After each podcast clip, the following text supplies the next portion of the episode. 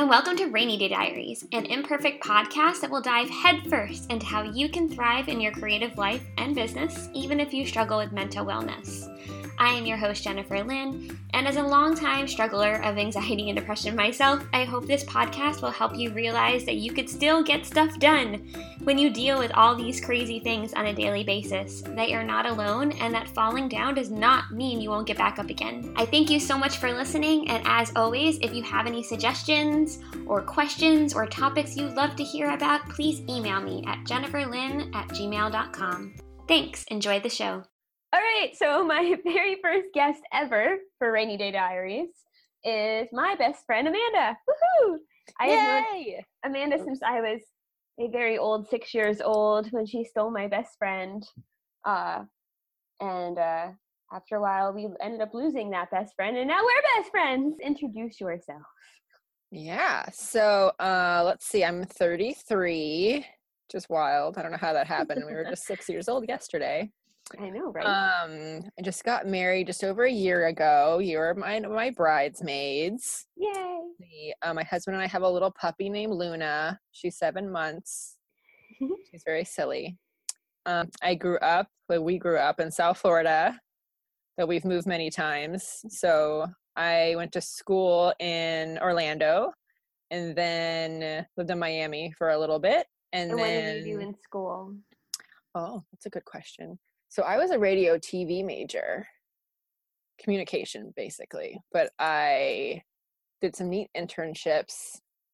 I was the floor director for NBC News for about 6 months. They actually paid me $7.50 an hour.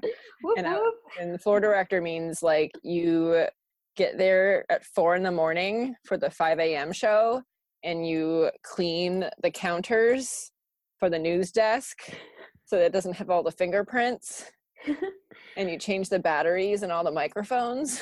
You're so fancy. I know. Did you get coffee for people? No, but I did that at a different internship. The other one was at NBC at Universal Studios. I guess, I don't know if NBC owned it back then, but at Universal Studios in Orlando. I was a production assistant, so basically a gopher.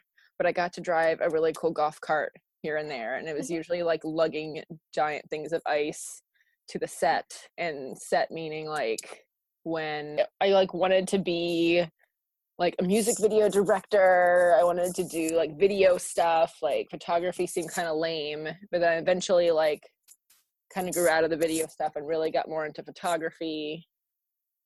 That's what you wanted to do when you were younger? Yeah, I always had a camera, I think, even as young as like 6 or 7 with the and then when those cool disposables came out, those were pretty hip. In high school, we would, take really cool pictures at bowling alleys. I have quite a few of you and I, or at TGI Fridays. We took selfies with those things and the flash was so bright, you just look completely blown out. Like your face is white, you barely have eyes.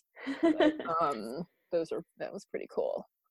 So is that kind of what you're doing now, or are you doing something different now?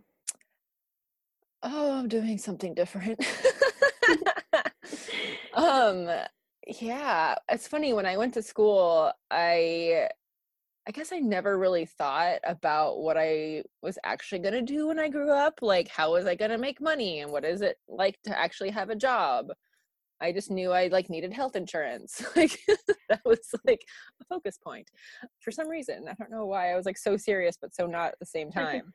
I'm an only child too. So I didn't have siblings to be this is what you do when you get older and then you have to get a job. I don't know. But, so I, right out of school, ended up at an ad agency in Fort Lauderdale that was pretty well known, but they didn't pay a lot and the turnover was high, because of the pay. They basically got kids in right out of school, and it was a high turnover, and it was really fun. It was probably one of my most fun jobs just because there was a lot of young people. It kind of seemed like college. At the time it was still more serious because it was real work. So that some of the fun stuff, TV commercials are a little bit more fun. I was in the traffic department. So I was actions like, hey, this 30-second TV spot goes to these cable channels.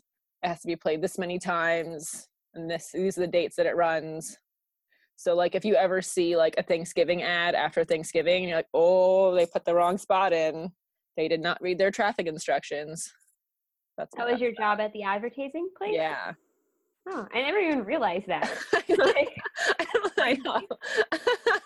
Are you still working in advertising now? No, because I, again, realized how terrible some of these commercials were. And I was like, this doesn't matter. Like, it's cool and it's fluffy, right? But really at that point, you know, I had moved back home after college. And I think that was, like, some of my favorite years because you have a little bit of freedom. You're making money and you can, like, do stuff, do what you want, kind of, but I still lived at home. So I really, really wanted to move out, and I knew I was never going to be able to on that salary. So I was like, okay, well, let me start looking around. And so a friend of mine said there was an opening where she was working at a cancer center down in Miami, and it was like a recruiting position. So I basically almost doubled my salary at that point. That's how little I was making. I started working with a friend of a friend who we are still very good friends to this day. I was basically recruiting physicians and researchers to work at the cancer center. So I was bringing them in for 2 or 3 days of interviews. I'd give a lecture. I'd plan their dinner, their lunch meetings, give them tours around campus, tell them how great Miami is. The weather is usually on my side. Met some really interesting people, you know, and learned a lot about cancer. Which is a little depressing. Another reason I remember thinking like, oh, good, I'll get over my phobia of hospitals. But no, they still freaked me the heck out. So yeah, so I did that for 5 years afterwards. So I basically got into kind of like medical administration. I was making some money out on my own. So moved out of my parents' house, was able to, you know, still save some money, travel a little bit. I guess felt like I was a little bit doing my part for cancer research. Or at least it was going towards something more beneficial than car ads. True.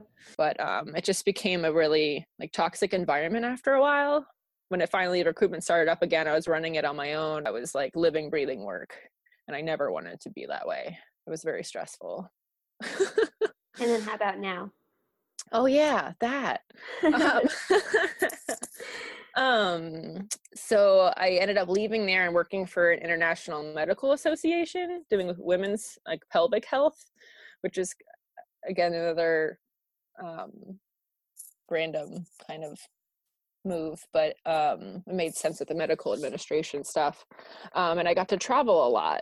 And so I was basically planning meetings, medical education meetings outside of the US to train flying like experts in to train local trainers. So in places like Kuala Lumpur, Malaysia, or Mozambique, or in Bali, that was a cool one. And we'd have international meetings, like different like scientific breakthroughs and research everyone would share.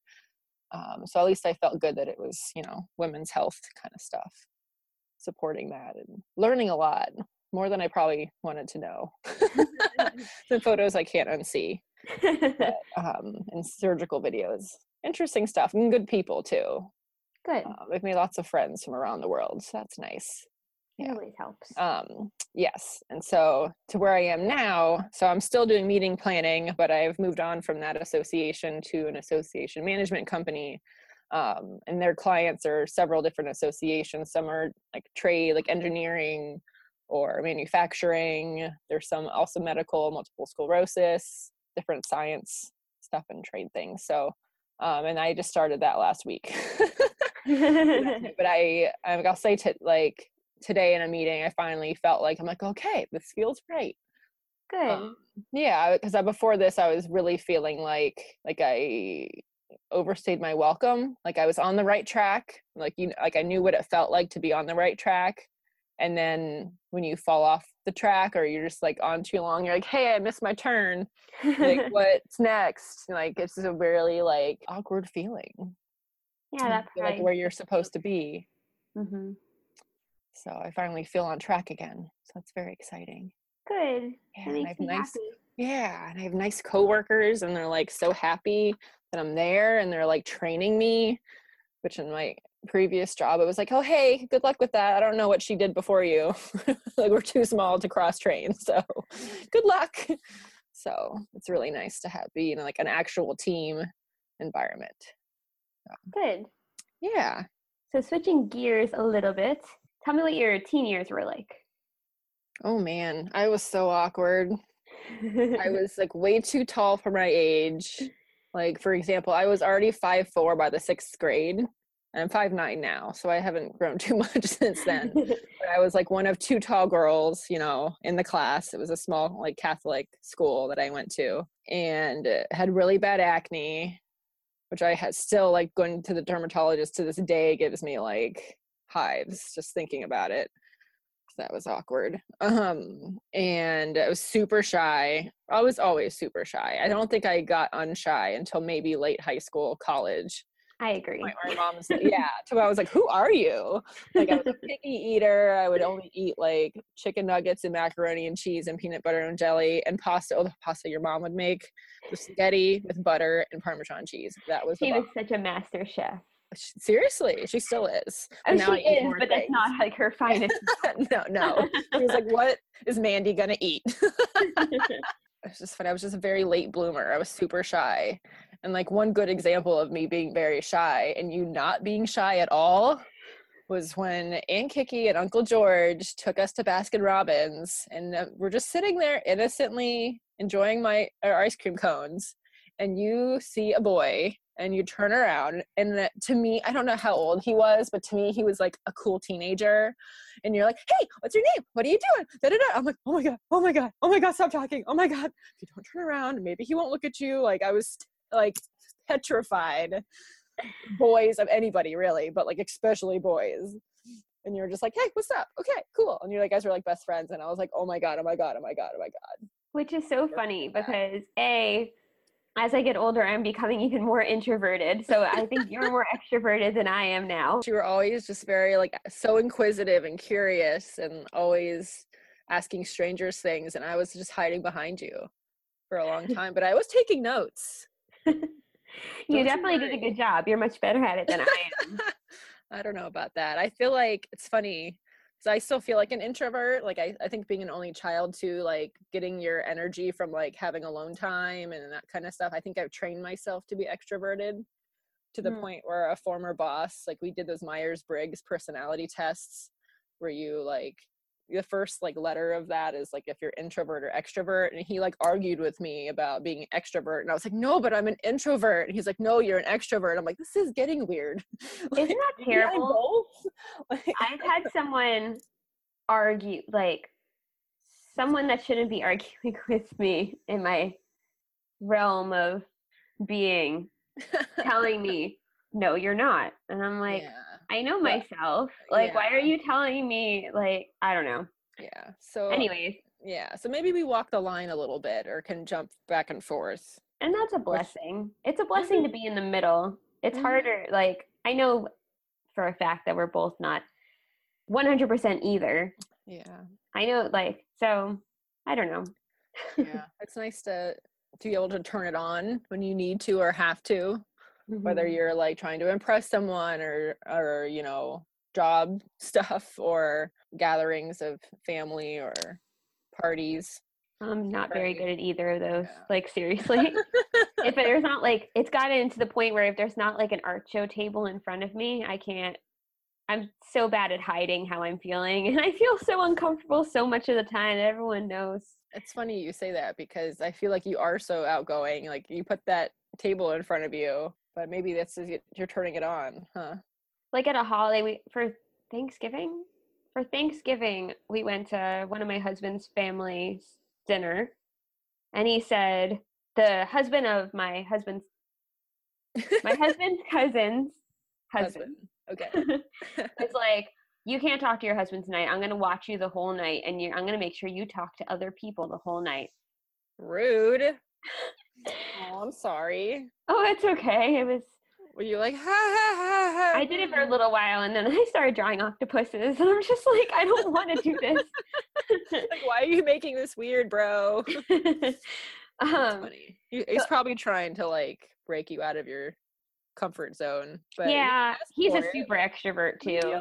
Oh yeah, so he doesn't understand how uncomfortable it is. No. Yeah. Okay. Well. So aside from being super tall and some other things, were there any specific things you struggled with, or like hardships that were hard for you as a teen or as a 20-something? I know I always looked older than I was, for one thing. So like I'd be 16 and we'd be at a bowling alley and like 20-plus-year-old men would come over and like want to talk to us, and like wouldn't believe I had to take my ID out to be like, I'm 16, like please go away, right? So like being so shy in the first place, and then having male attention that young and like not knowing what to do with it, like kind of being flattered but at the same time uninterested, totally bizarre. So I don't know if they were like, but that was really uncomfortable to the point where like it wasn't until even maybe like mid-college I was like comfortable talking to like strangers at bars, because or any kind of event,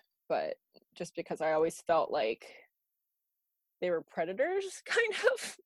Like, not that they ever like tried to do anything, thankfully, like God forbid, but just knowing that like they had more power, I guess, was always really uncomfortable.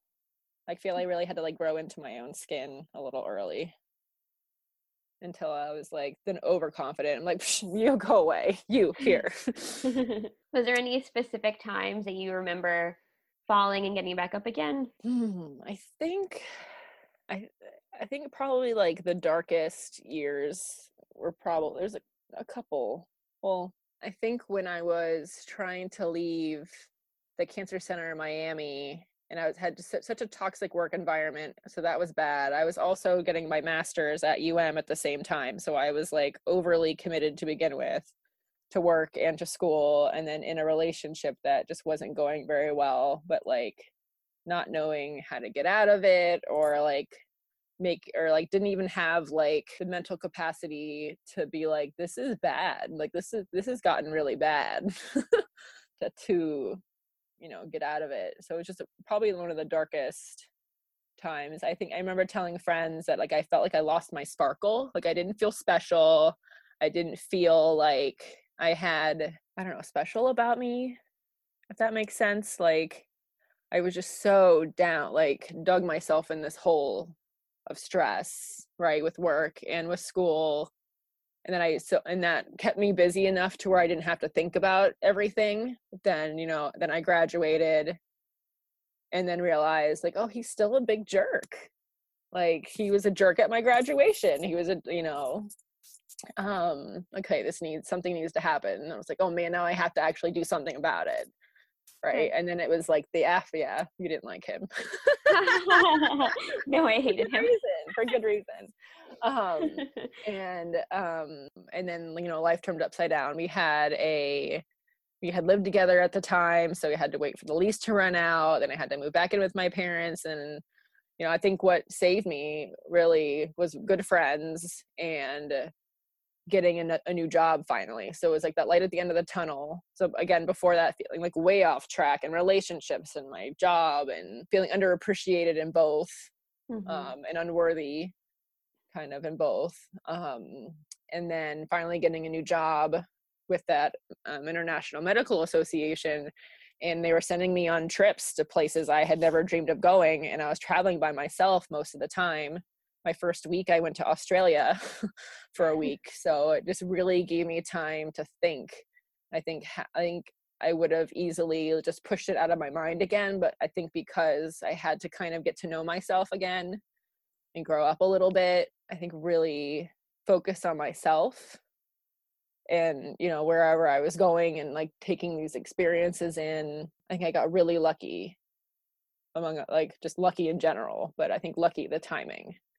And I think that really helped me heal. And then how has that experience made you who you are today? Like, do you think that changed you in some capacity?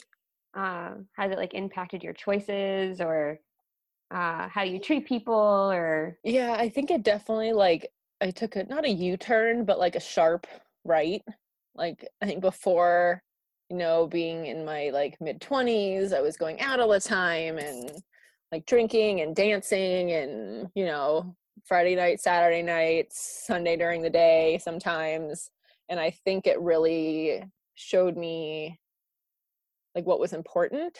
And I think because I had, you know, certain friends I kind of focused on, and certain, you know, realized like quality over quantity, like all the friends that I had made, friends is in air quotes, you know, that I'd see all the time at this bar, or like that bouncer or that bartender. And, you know, I wasn't like wild on like a 1 to 10 scale. I was probably like a 5 or 6, maybe a 4 times.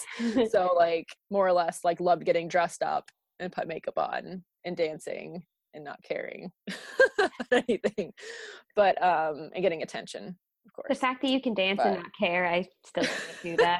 Like, yeah, I think that, yeah, I had to grow into that though for sure too. But I think realizing like I don't want to do this every night, or I'm like, this is, you know, I'd rather like, I think, and this comes with age too, but I think having a more spiritual side, and like I went to Catholic school growing up starting in 6th grade, but I think having a more like in tune with myself, kind of ask the universe type questions, kind of trusting my gut. I think I started doing that more so. I wasn't just doing what people thought that I should do, or what I thought people would want me to do, or like what I, you know, society, like, oh, now I need to do this and now I need to do that and da da da. And like stop dating guys that like I would meet out at a bar, or this and that, or like, oh no, they'll change. Or I think that I didn't like take the time to say like, well, this is what I want in a relationship or in a husband. Mm-hmm. And then once I like had time to think about those things, right, then I had like a list of criteria to like compare people against. But I really didn't think that, you know, everything on my list could be in one person. I thought like, oh, also didn't put my eggs in one basket. Like I'll be disappointed forever. You know, and then Zach came along and I was like, oh my God, terrified. Also like, oh my God, like he's the one. So, very lucky he came along. You are. But, and I think too, if we met earlier, like it's like we were born in the same hospital in Virginia. I moved when I was 5. That's so crazy. Here. Yeah. And then I moved back in 2013. He was my first online date. And I was, of course, terrified. And it just was clicked from there. And I were married with a puppy. That makes me happy. But yeah, me too. But it's the funny, you know, I always thought growing up, I would, you know, like, what do you want to be when you grow up? Like, I wanted to be like Barbie. Like, I wanted to have the Ken and like, a, I don't know, like, be pretty and let's put some fun clothes on. And things are just going to be like handed to me, or I'm just going to, I don't have to, not that I didn't have to work for things, but like, I wanted to be a fairy tale. And it just isn't that way. I think Disney really did us a disservice. I agree. I feel like I was just definitely an ugly duckling. I just needed to become my swanness, you know? You can't if you're having a hard time in like middle school, high school, like you're not gonna, like most people don't peak in middle school or high school. You don't want to peak in middle school or high school. You want to learn and you want to absorb and you want to watch people and learn like how they take care of situations or things you admire. And as you get older, take those things and build upon them. I like that. I agree. You know? Can I just mention too, before we sign off, I think the world needs to know that when you and I were little, we would record ourselves interviewing stuffed animals. We would. It's called AJ Interviews. It was a big deal. It was a big deal, and it's so crazy because if we were born in a different decade. Oh, yeah. And there was a YouTube when we were little. Yeah. I don't know what our lives would be like right now. Like, we could be like, we would be talking FabFitFun boxes all day. We could work that out, but FabFitFun boxes, that's like, if you don't know it, you don't want to know. Okay. It's like what all the bachelor, bachelorette, like people that aren't chosen, like they just basically are like hawk all this other like free like stuff. Like discount code, do you like my hair curler? Do you like you get your teeth whitened? They have like, yeah. Like affiliate stuff? Yeah. They're social media, what do you call them? Social... like innovators, social media influencers. That's what they become, and they just sell stuff all day. So our show would have flopped on YouTube and we would just be affiliators now. No, we would be like creating our own t-shirts. I don't know why I said t-shirts. I don't know. We also had Save the Kids, Save the World Club. I would never commit to so much work. So I was like, no, you're the president. I was like secretary. Was I the president? I know that I most certainly was not. I was like, no, I cannot commit to that level of responsibility at this age. Like, and I want to note that we were like 9. Yeah. We were watching Snick, waiting for the ice cream man. It is funny though, because a lot of the stuff, it's funny that the full turn is that, not that I thought like when we were 9 and 10 and 11 we were like helping people with our radio show, but now that I'm trying this, it's kind of along those same lines. And we had like, let's pick up cigarette butts and garbage day, and and to this day, like all these years later, I'm still really concerned with like helping the environment. So like it's interesting how like little weird stuff turned into like the future. Yeah, you really grow into some of these things for sure. Essentially, I think we're all the same people we were when we were just kids, except A, we learned how to be ourselves, and B, we're just older. Like, yeah, and taller. We were just miniature versions. Yeah, I'm not that much taller. You are 18 days older than me. Just I am. Record, so everybody I'm knows. Also like 5, 6, 7. I can't do math. 7 inches smaller. But anyways, I appreciate you chatting with me and sharing. Yeah, anytime. Woohoo! Well, thank you so much. You're welcome. Thank you so much for listening. I really appreciate it. If you liked the episode, please subscribe, or even better, leave a review. It makes iTunes really happy and hopefully makes them share this podcast with other people, which would make me really happy. If you have any ideas for topics to cover or for people you'd like me to interview, please email me. My email address is in the show notes. And thank you again. Have a great day.